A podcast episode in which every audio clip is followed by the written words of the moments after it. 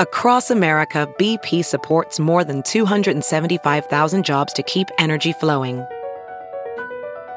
Jobs like updating turbines at one of our Indiana wind farms and producing more oil and gas with fewer operational emissions in the Gulf of Mexico. It's and, not or. See what doing both means for energy nationwide at bp.com/investing in America.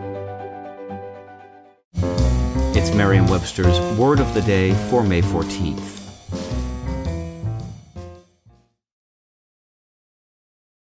Today's word is indurate, spelled I-N-D-U-R-A-T-E.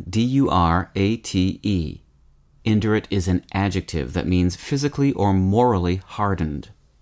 Here's the word used in a sentence from the Yakima Herald-Republic.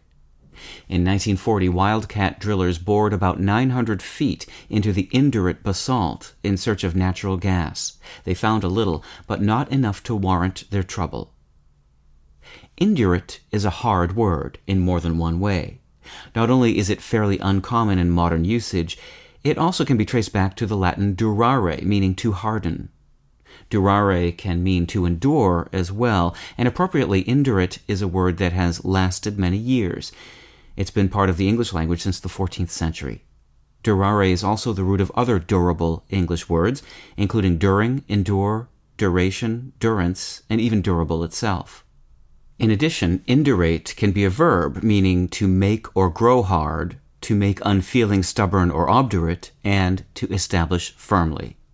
With your Word of the Day, I'm Peter Sokolowski.